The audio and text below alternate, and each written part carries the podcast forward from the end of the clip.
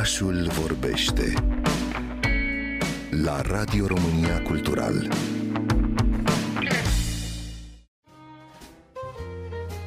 Plecând din Piața Unirii, începem periplul pe strada cu Zavodă, fosta ulița Goliei. Nicolae Iorga spunea că Iașul este prin sine însuși un muzeu național sau uh, un muzeu uh, al amintirilor, după cum spunea Mihail Sadoveanu, iar prin proiectul Fonogramele Memoriei, ieșenii, dar și turiștii pot vizita Iașul aflând atât povestea patrimoniului istoric arhitectural uh, al orașului, cât și întâmplări cu personalități care au pășit pe străzile lui de-a lungul vremurilor și toate acestea prin intermediul intermediul tehnologiei digitale. Alina Ioncioaia, cum a venit ideea de a realiza acest ghidaj audio-stradal, care este și primul din România, nu?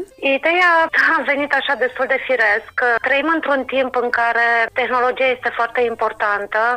Noi înșine nu mai avem răbdare să căutăm o grămadă de informații, să mergem la bibliotecă, poate, și atunci avem nevoie să știm lucrurile imediat să le accesăm cât mai simplu și așa s-a născut ideea de a face un ghidaj audio pe cinci trasee culturale din Iași, străzi pe care sunt concentrate cele mai multe monumente istorice din orașul uh, nostru.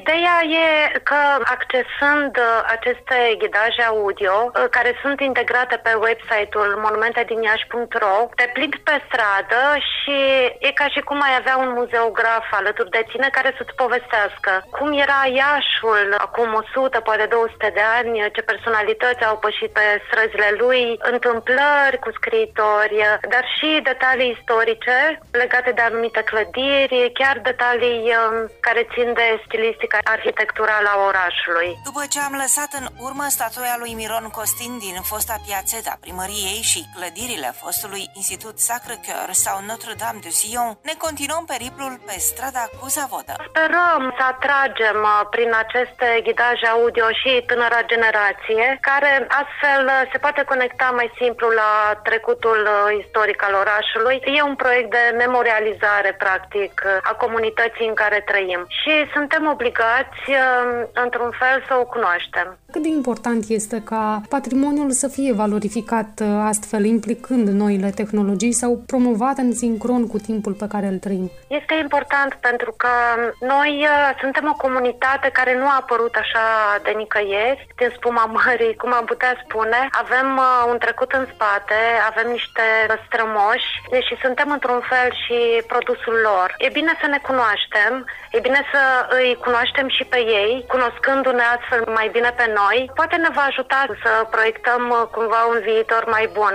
Da, într-adevăr așa este. Cum ați spus și dumneavoastră, ne cunoaștem așa rădăcinile și trebuie să facem acest lucru și este important. Povestea cărei stradă sau clădire a Iașului uh, este preferata dumneavoastră? Dacă aveți una așa pe care o îndrăgiți în mod uh, deosebit. Toate au uh, farmecul lor, povestea lor. Strada Lăpușneanu, de exemplu, ulița Sârbească era așa locul preferat de promenadă, cu multe magazine. Pe Bulevardul Independenței, de exemplu, regăsim școala medicală românească, cetatea doctorilor, cum se spunea înainte, cu Zavodă, care e probabil cea mai bine prezervată stradă din Iași, are multe clădiri vechi și un farmec așa mm, inefabil. Dacă mm, de multe ori trecem pe stradă, nu ne uităm la clădiri, ar trebui să mergem cu capul sus, așa un pic, să ne uităm la frontoane, pentru că sunt foarte frumoase.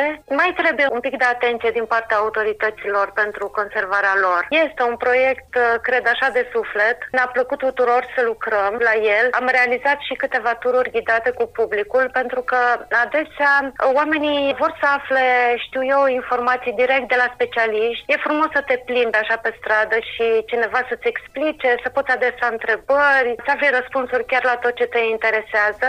Aici se încheie ghidajul audio pentru traseul cultural Strada cu Zavodă. Dacă vă îndreptați către Piața Unirii și sunteți interesați să ascultați poveștile orașului, accesați partea a treia.